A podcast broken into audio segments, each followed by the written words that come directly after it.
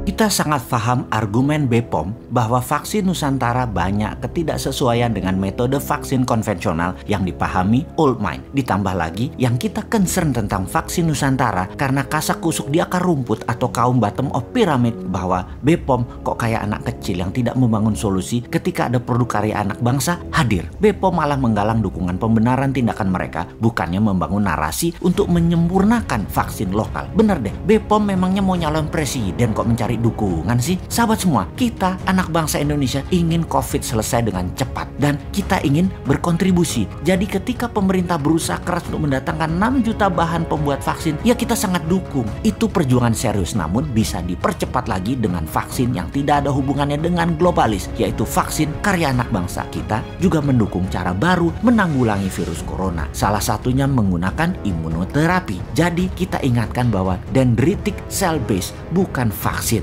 Jadi wahai pejabat, kali ini New Mind mengingatkan saja bahwa pendekatannya nggak bisa pakai protokol vaksin konvensional. Bahkan WHO belum punya standarnya. Kita harus improvisasi demi anak bangsa, demi kebanggaan nasional. Parameter kemajuan sebuah bangsa itu adalah berani berinovasi, bukan hanya menuruti WHO dan standar lainnya. Benar, ada banyak hal yang bisa kita kontribusi untuk negara. Jangan sampai kita kesankan tidak nasionalis dan tidak adaptif atas hal yang baru, apalagi karya anak bangsa. Kita semua paham bahwa vaksin itu memasukkan virus yang sudah dilemahkan ke dalam tubuh manusia, sedangkan dendritic cell adalah sel darah pasien dikeluarkan lalu dipisahkan antara white blood dengan dendritiknya. Ini New Mind banget, sehingga seperti dalam informasi sebelum ini, di mana kita harus menjaga anak bangsa dari permainan globalis yang bisa saja memasang jebakan virus dan serial vaksin di tubuh manusia Indonesia dan seluruh dunia. Strategi para globalis dengan kaki tangannya para broker vaksin akan membuat vaksin menjadi wajib, di mana ternyata vaksin ini jangan-jangan adalah vaksin yang membuat virus bisa mutasi bentuk baru.